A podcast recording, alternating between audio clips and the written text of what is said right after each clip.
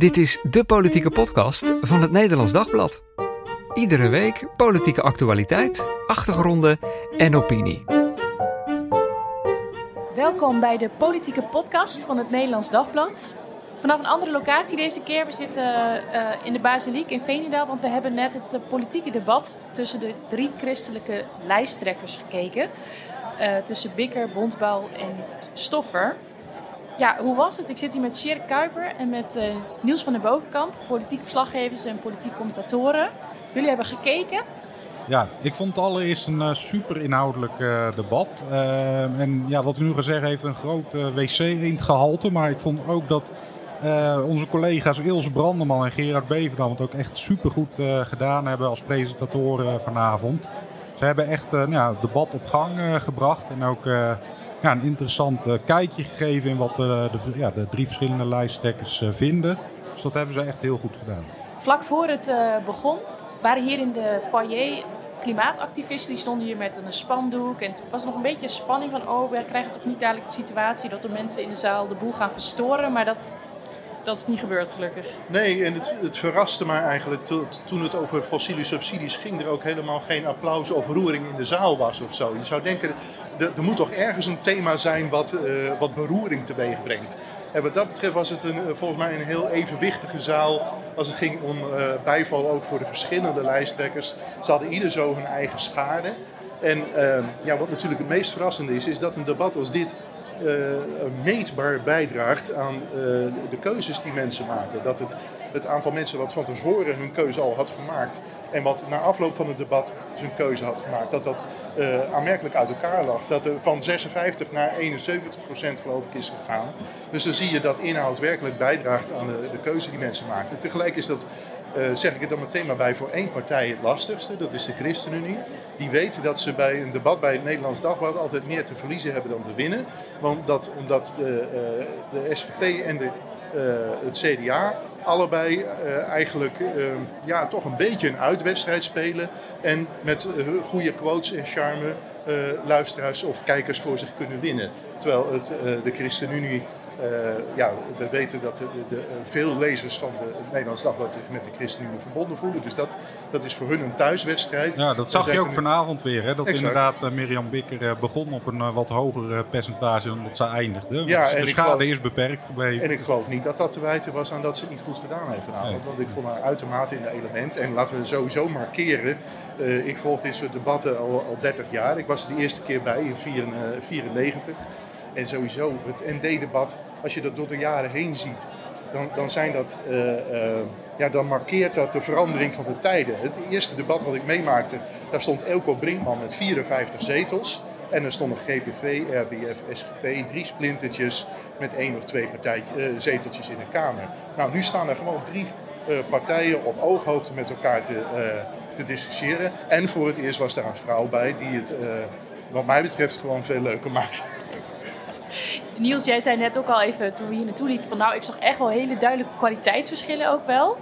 Uh, van de, de ene deed het toch echt beter dan de ander, vond jij? Nou ja, ik, ik vond dat inderdaad per thema best wel verschillen. Je zag bijvoorbeeld bij de ChristenUnie Mirjam Bikke... dat die uh, nou ja, echt heel erg gebruik heeft gemaakt van die CPB-doorrekeningen van uh, vorige week... waar de ChristenUnie natuurlijk ook best gunstig uitkwam. nou, en dat, dat heeft ze hier ook wel ja, vrij duidelijk uitproberen te buiten. Kun je daar een uh, voorbeeld van geven? Hoe deed ze dat? Nou, bijvoorbeeld ook als het gaat om het, uh, uh, het verhogen van het minimumloon. De ChristenUnie wil dat naar 18 euro doen. Ja, daar bleef ze over doorgaan. Ja, hè? daar bleef ze net over doorgaan. En je zag dat Henry Bontebal daar inderdaad ja, wat terughoudender in is. Die wil, die wil dat toch allemaal wat minder snel op die manier doen. En ja, daar kon Bikke wel ja, een, een, sterk punt maken. En op dat gebied vond ik Bontebal ja, dat hij het antwoord daar deels op schuldig moest blijven. Terwijl je bij hem natuurlijk uh, ziet dat het, ja, zodra het over klimaat en duurzaamheid uh, gaat, ja, dat dan is uh, Bontebal in zijn element. En daar, daar vond ik hem weer sterk. Ja, en dat is niet alleen hobbyisme. Hè. Daar zie je ook echt een verschuiving bij het CDA in de loop der jaren. Met name als het bijvoorbeeld gaat over beperking van het vliegverkeer. Het CDA gaat niet zo ver in zijn streven als de ChristenUnie. Het gaat om terugdringen van het aantal vluchten. Maar niet heel lang geleden was het CDA gewoon ronduit een vliegpartij. Laten we eerlijk zijn. Hè, uh, Camille Eurlings, die eerst minister van Verkeer en Waterstaat werd en vervolgens directeur van de KLM, was geen toeval. Maar dat had ook alles te maken met grote liefde bij de CDA-top voor het vliegen. En, en ik, en ook het idee dat je kunt als partij alleen maar schade leiden als je mensen hun, hun vliegreisje opneemt. Nou, dat is veel minder tegenwoordig van daar durven we niet aan te komen. Tegelijk zijn er andere keuzes waarvan ik wel denk van praten we daar wel voldoende over door wat het betekent als je die keuze maakt. Als het gaat bijvoorbeeld om het beperken van arbeidsmigratie, het is wel genoemd, dan moet je bepaalde sectoren uh, moet je accepteren dat die minder zullen worden. Bijvoorbeeld uh, de distributiecentra. Nou, durven we dan ook tegen mensen te, hier te zeggen van uh, bol.com wordt duurder of onmogelijk. Of u kunt niet meer alles toe laten zenden. En als het gaat om bijvoorbeeld iets waar heel veel arbeidsmigranten in werken. Ik woon zelf in Apeldoorn. Er staan een paar enorme megaslachterijen. Daar werken allemaal buitenlandse werknemers zijn we dan ook bereid om te accepteren dat er dus gewoon niet meer zoveel geslacht kan worden in Nederland. En uh, dat is wel het, het, gevolg van de beperking van arbeidsmigratie. Het wordt steeds gesuggereerd alsof het dan de ICT is die daaronder leidt. Nou, daar willen we dan een uitzondering voor maken. Maar juist dat soort arbeid, de slachterijen, de distributiecentra, hoe gaan we de consument zover krijgen dat ze de consequenties aanvaarden van het beperken van de arbeidsmigratie? Ja, bij het onderwerp migratie zag ik jou, Sjerk, ook een paar keer zuchten en, en met je hoofd schudden. Nou, omdat het uh, uh, met name als er gewoon heel wordt gezegd van we kunnen dit aantal asielzoekers niet aan, dat, dat, dat vind ik echt, maak dat nou eens hard. Behalve dan door alleen te zeggen dat er bepaalde plaatsen zijn waar uh, waar er wel eens wat spanning is. Maar om in het algemeen te zeggen, het piept en kraakt in Nederland, dan denk ik altijd nog aan Sint-Anna-parochie, waar ik vlakbij heb gewoond in het noorden van Friesland. Dat dorp dat leefde voor een deel van het asielzoekerscentrum. Dat was daar volstrekt geaccepteerd uh, en dat, uh, dat leefde daar in goede verhoudingen samen. Dus ja, je zag op dit thema trouwens wel, dat dit was ook wel een van de fellere debatten. Hè? Je zei Christoffer ja. die inderdaad vroeg aan Mirjam Beek, kunnen we dit echt aan Mirjam? Dus daar, daar zag je ook wel dat daar ook heel duidelijk een van, ja, van de grote verschillen maar zit. Maar tegelijk, zowel CDA als SGP zeggen van quota noemen is niet mogelijk als het gaat om asiel.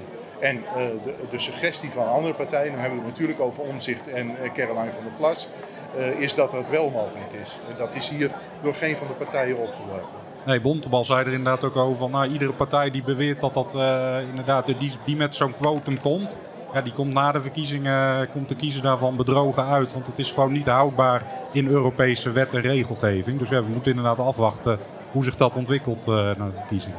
En een punt waar ze nog wel even over door mogen gaan was die, die vraag die aan Mirjam Bikker werd gesteld. Hè, van, uh, dat de, de, de immigratie leidt tot verandering van cultuur en geloof.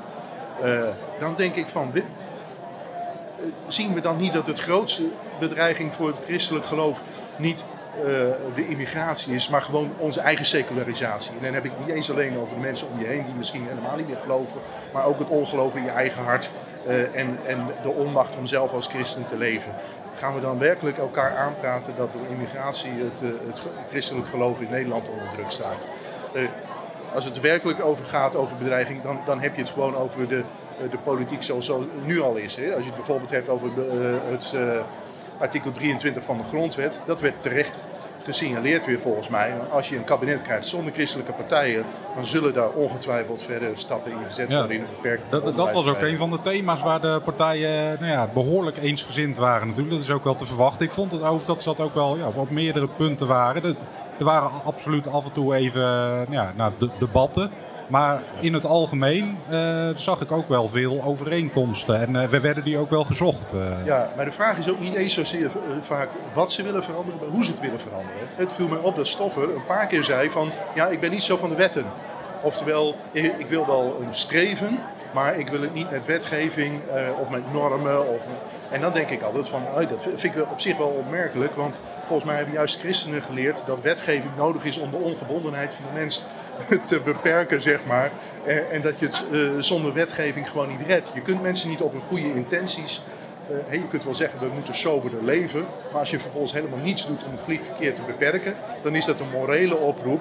En de politiek, de politiek is er niet om morele oproepen te doen, maar om werkelijk door wet en regelgeving te sturen. Op ja, land. Maar over dat vliegen gesproken, Sherry, dat vond ik ook wel een ja. heel aardig uh, uh, onderdeel vanavond. Inderdaad, die persoonlijke onderdelen ook bij de lijst. Dus bijvoorbeeld iets dat de, de bontebal die vliegt dan zelf niet. Dat was voor, voor de echte politieke junkies is dat ook wel een, een bekend iets. Maar, En de familie eh, Stoffer is op gezinsreis naar Israël geweest. Nou, precies, dat, dat soort dingen. Dat, dat vond ik ook wel heel aardig eh, vanavond. Om daar, om daar ook meer een inkijkje in te krijgen. Moet, moet daar niet een quotum op gesteld worden? Dat christenen maar één keer in hun leven naar Israël mogen. Wat zou dat een hoop vliegreizen schelen? Ik, eh, ik hoorde trouwens Bontebal nog op een gegeven moment pleiten. Want je had het net over die wet en regelgeving. Hij zei op een gegeven moment. We moeten ook af van het idee dat de overheid alles dicht kan timmeren, alles op kan lossen. Hij zei, er- dus er vallen gewoon gaten, de overheid laat er gewoon vallen. En daar hebben we een samenleving, een sterke samenleving voor nodig die dat op kan lossen. Dus hij eh, pleitte juist eigenlijk voor, eh, hou eens op met doen alsof de overheid alles op kan lossen. Klopt, dan, dan noemt hij ook altijd het eh, christendemocratisch appel. Hè? Het appel inderdaad ook op die samenleving. Ja, de politiek kan niet alles regelen. En hij noemde daar ook, een van de voorbeelden die hij ook noemde daarbij, bijvoorbeeld als het gaat over de Belastingdienst.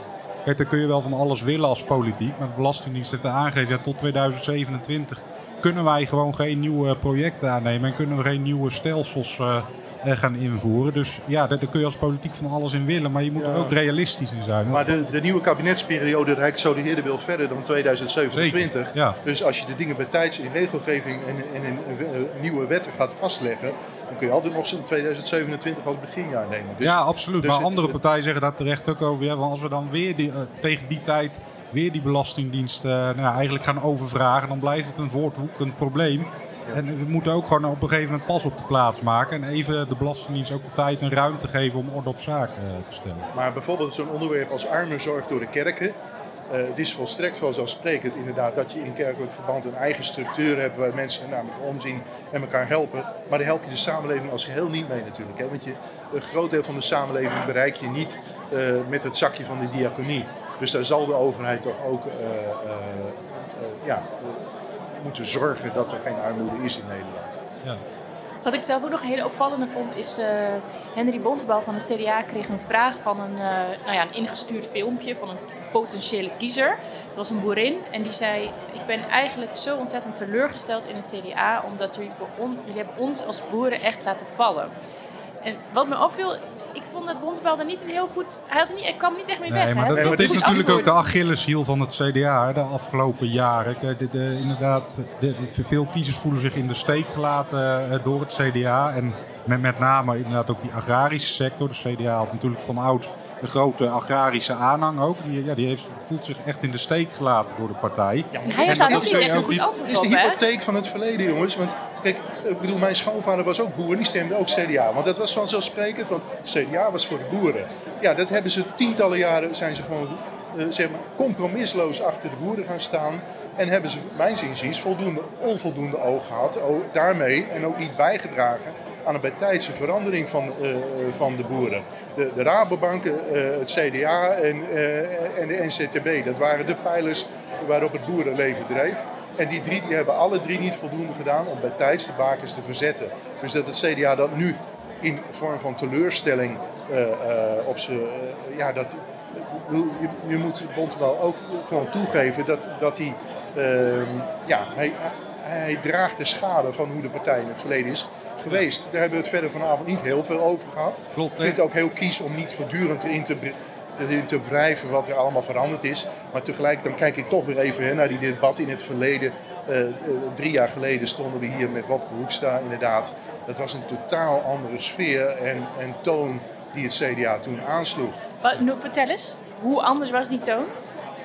Ja, nou gewoon. Kijk, bij Bontebal merk je dat hij heel goed eigenlijk de verbinding met, eh, met Bikker en met eh, Stoffer kan leggen. Dat ze echt als drie partijen verbonden zijn. Dat ze weliswaar dus inderdaad, ze, ze, ze hebben nuanceverschillen als het gaat over links en rechts. eh, en eh, qua compromisbereidheid ook. Eh, vroeger was het zo natuurlijk dat CDA dat was helemaal de compromispartij. En die anderen dat waren de zuivere getuigenispartijen. Nou, het zegt, ChristenUnie heeft inmiddels drie kabinetsperiodes achter. Dus die worden haast nog meer aangevraagd, of zeg maar bevraagd op kabinetsbeleid dan het CDA, wat ook in het kabinet zat. Eh, maar nu, eh, het wordt wel spannender wat het SGP wil doen om daadwerkelijk regeermacht te dragen. Want ook daar is iets fundamenteel veranderd. Eh, ik herinner me in 2002 dat Bas van der Vlies gewoon zei... Uh, homohuwelijk moet teruggedraaid worden, abortus moet teruggedraaid worden, euthanasiewet moet teruggedraaid. Dat gaat wel heel snel daar hè, bij de SGP. Exact, als je die openhartigheid ziet over dat regeren, ook vanavond weer. Maar precies wat de ChristenUnie toen zei, namelijk er moet een beweging in de goede richting zijn.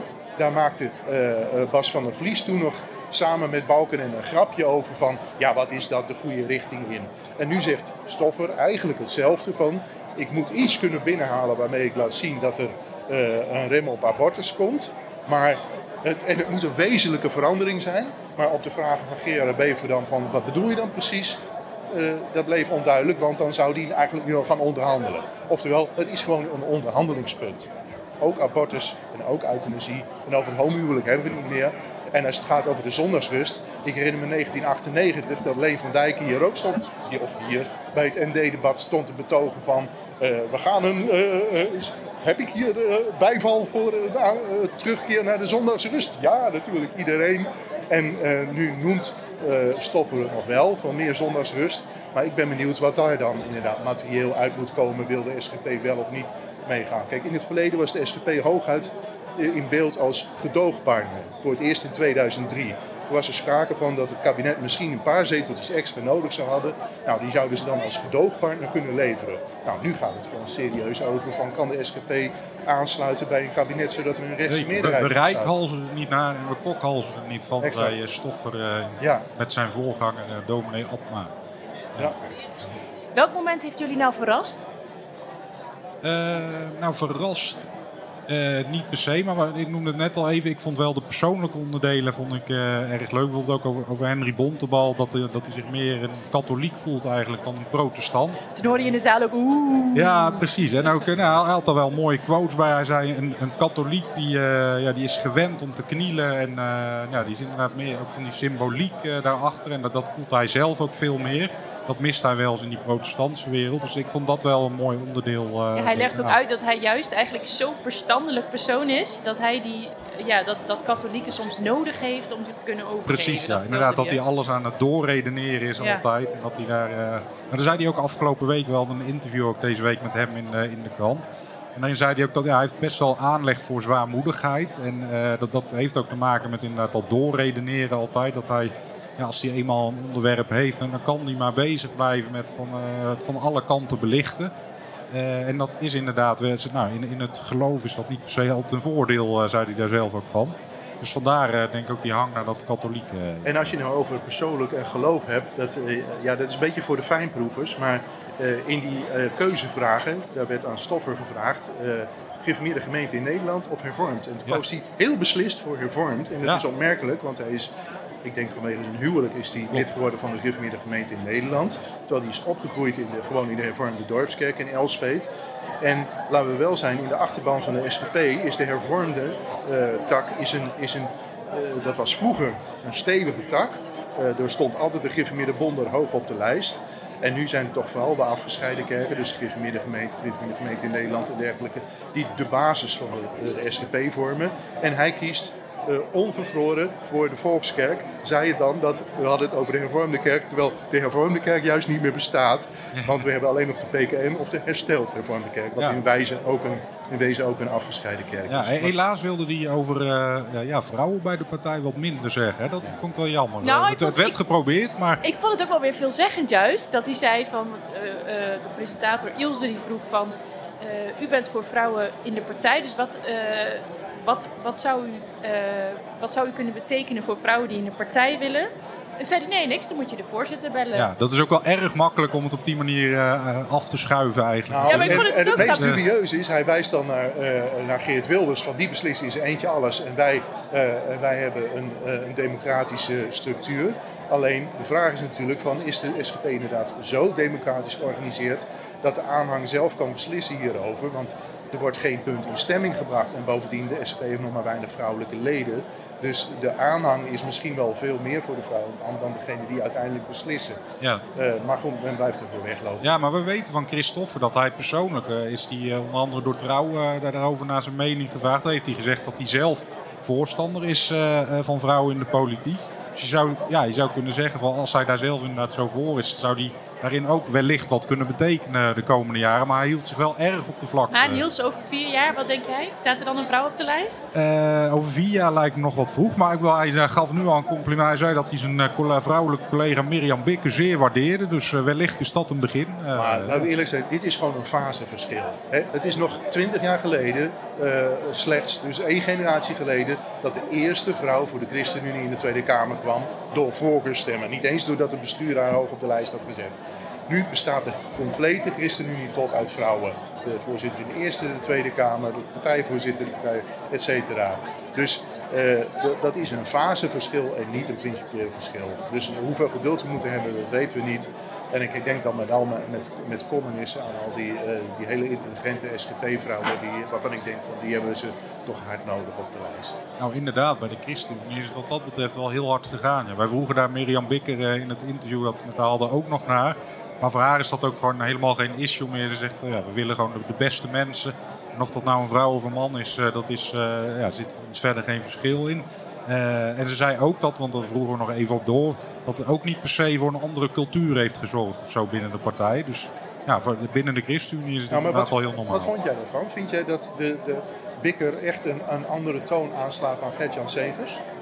Nou, je ziet wel dat ze een iets ander spoor kiest. Uh, ja, op maar dat heeft volgens mij niet met vrouw of man te nee, maken. Nee, dat heeft gewoon te maken met dat Gert-Jan Segers de domineeszoon was... die soms toch ineens in een soort...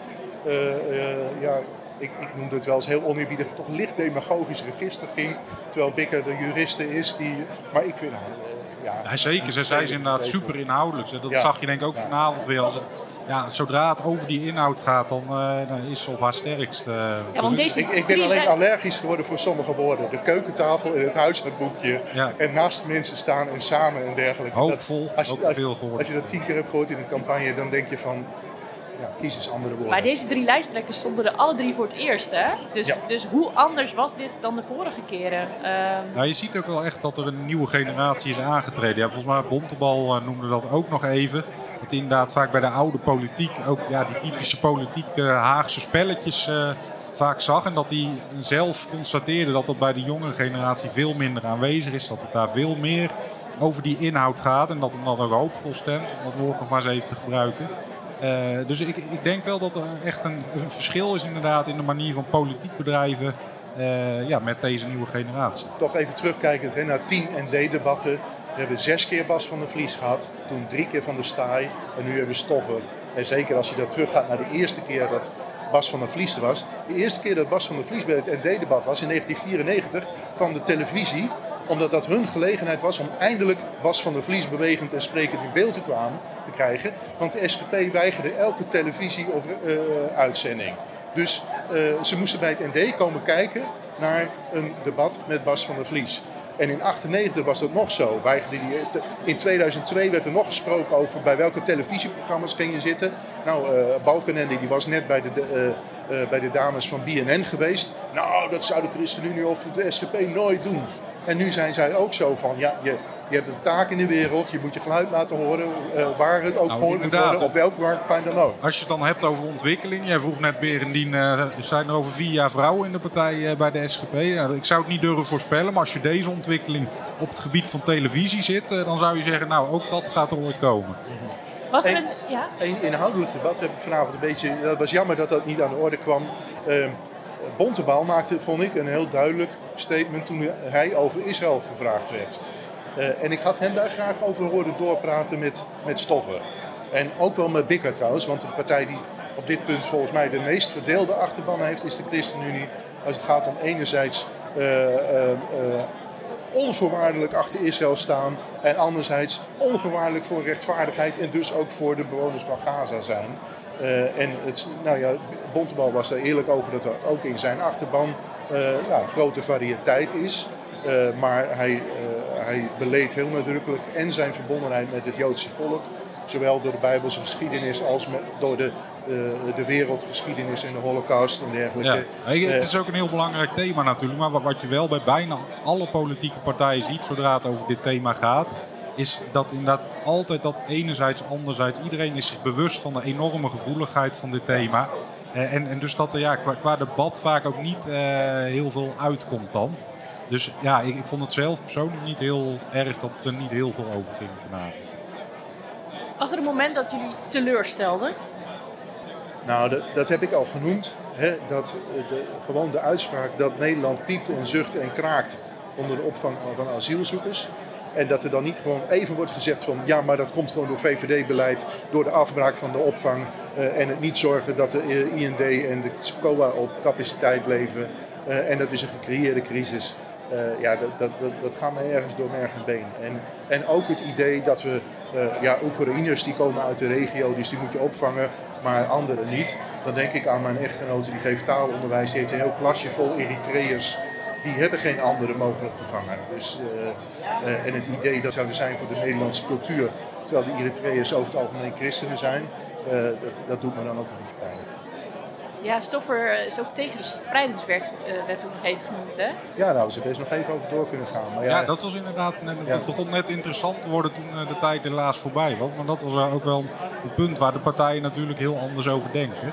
Dus dat hadden we wellicht nog wat meer uitgebuit kunnen Waar hadden kiezers nu echt wat te kiezen, denk je? Van, oh, bij dit, bij, op dat punt, daar zullen sommige kiezers... Nou, dat vond ik heel sterk bij toen het ging over, die, over het minimumloon. Dat je dus Mirjam Bikke, die dat met de ChristenUnie echt nou, heel ambitieus naar 18 euro wil. Uh, en, en, dat je Bontebal daar toch zag twijfelen. En die zegt van, ja, wij hebben juist fors uh, ingezet op de kinderbijslag om dat te verhogen. Uh, het, terwijl ja, volgens mij is er toch ook wel redelijk consensus over de, dat dat minimumloon inderdaad dat dat uh, ja, voor, voor die minima dat dat echt omhoog moet. Uh, juist als het gaat om die bestaanszekerheid. Ja, en die andere twee noemden dan allerlei voorbeelden van ja, maar dan krijg je de bakker die zijn eigen uh, bakkers niet meer kan betalen, die de broden moeten bakken, omdat hij dan en dan gaat de prijs van het brood omhoog. En dan, Precies, ja, maar ja. Dat, dat heb ik ook een keer in onze podcast betoogd, want ik, ik bekijk het dan met het perspectief van mijn dochter die in de horeca werkt waar, ze alle, waar, waar bijna de hele uh, restaurant op minimumloon zit, behalve degene in de wat hogere functies. Ja, dat kopje koffie, uh, dat wordt daar 4 euro als, uh, als ze allemaal minimumloon krijgen. Ja, precies. Maar goed, dat zegt van als je, als, je de, als je de koffie thuis maar kunt betalen, de, of ja, de koffie in het restaurant. Dat, ja, ja, klopt. Ook iemand als Pieter Omzicht die zegt, ja, we moeten niet alleen kijken naar, de, naar dat minimumloon, maar we moeten vooral ook kijken naar de enorme lastenstijgingen. Dus uh, de, bijvoorbeeld de energiekosten die enorm zijn gestegen. Hij wil daar op die manier maar die minima tegemoet komen. Dat is natuurlijk ook een manier van kijken. Bikker ging ook de hele tijd erop door, hè, op dat minimumloon. Ja, een beetje een stokpaardje. Ja, precies. Maar je zag ook dat, dat het is gewoon heel duidelijk. Ze zijn daar heel erg blij bij de ChristenUnie met die CPB-doorrekeningen. Dat ze daar nou, goed uit zijn gekomen op een aantal gebieden. En dat werd inderdaad uh, nou, op best wel veel momenten ingezet. Als je het hebt over accentverschillen. Kijk, uh, uh, Vroeger was het alleen de SGP die dan over de gezinnen en met name de eenverdieners begon. Uh, en dat is natuurlijk een punt waarvan het belang eigenlijk steeds meer weg hebt. Omdat zelfs in de SGP-achterban steeds meer uh, vrouwen toch ook uh, op zijn minst in deeltijd werken. Dus het puur opkomen voor het eenverdienersgezin, dat is, ja, dat is deels een beetje een achterbanpuntje.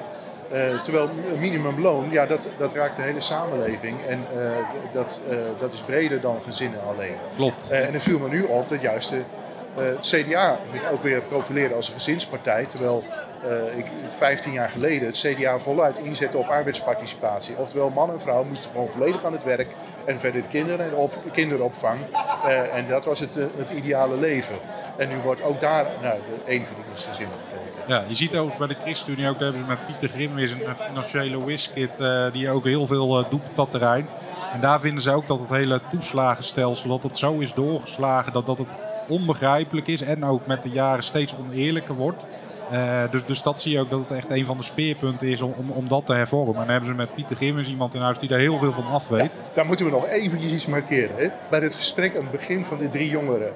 Daar zei de CDA-jongeren, uh, die, die wees erop dat, uh, ja toch vorige week, dankzij Hugo de Jonge, de, de beperking van de, hoe noem je dat, de huurcontracten dat het, het, tijdelijke huurcontract was afgeschaft. Dat was notabene een initiatiefwetsvoorstel van Pieter Grimwis en van uh, Nijboer van de PvdA. En dat werd nu geoogst als iets van, ja, Hugo de Jonge portefeuille. Ja, ik was het inderdaad alweer bijna vergeten. Ja. De, de, jongeren hadden natuurlijk ook een gesprek. Dat was wel uh, redelijk eenduidig. Hè? Dat we, die waren niet ja. uh, van zins om al te kritisch te zijn over hun moederpartij. Nee, ja, die stonden ook natuurlijk, hun, hun, hun, hun basis stonden achter hun in de coulissen. Dus ja, dat precies. Maakt misschien, misschien wat intimiderend. ja, maar ik, ik, Kijk, als je nou een jongere partij ziet als een soort kweekvijver van de uh, politici van de toekomst. Uh, dan moet, dan zou ik haast zeggen, als dit je sollicitatie is voor een Kamerzetel over 20 jaar, dan moet je nou uh, je partijleider onderuit de zak durven geven en, en nog wat peper in de, ja, ja, alleen uh, Nathanael Post heet hij geloof ik. De voorzitter van de Christ, uh, ChristenUnie, Jongerenpartij. Hij was de enige die tegen zijn partijleider inging. Hè. Hij zei, ik vind dat we echt meer op ja, klopt. Op klimaatbeleid uh, mag het wat ambitieuzer. Ja. Maar dat deed hij alsnog op een vrij voorzichtige manier. Maar hij was inderdaad wel de enige, die uh, in ieder geval een puntje uh, aanstipt. inderdaad. Ja, hey, um, we hebben het nu over het debat van vandaag. Nog een paar dagen en dan zijn de verkiezingen nieuws. Waar moeten, waar moeten we nu op letten? Welke zijn er nog belangrijke debatten die we dit weekend moeten kijken? Of er komen nog heel veel debatten aan. Vanavond was er ook een ander eh, belangrijk debat bij SBS 6. Uh, met daar uh, ja, de, de, vier grootste partijen eigenlijk. Maar als je het echt hebt over die christelijke kiezer. Ik denk wel dat je na vanavond kunt constateren. En dat is misschien weer een beetje zelfbevlekking. Maar dat, dat die christelijke kiezer wel duidelijk heeft gezien waar de verschillen zitten. En nou, dat is zeer clichématig, maar er valt wat te kiezen. En daar was dit debat vanavond wel heel goed voor. Amen. Dit was de politieke podcast. Uh, we zijn de dinsdag met een extra uitzending, de dag voor de verkiezingen. En dan volgende week vrijdag weer. Bedankt voor het luisteren. Laat vooral ook even een recensie achter in je podcast-app, want dat helpt andere mensen weer dat ze ons makkelijker kunnen vinden. Bedankt en tot volgende week.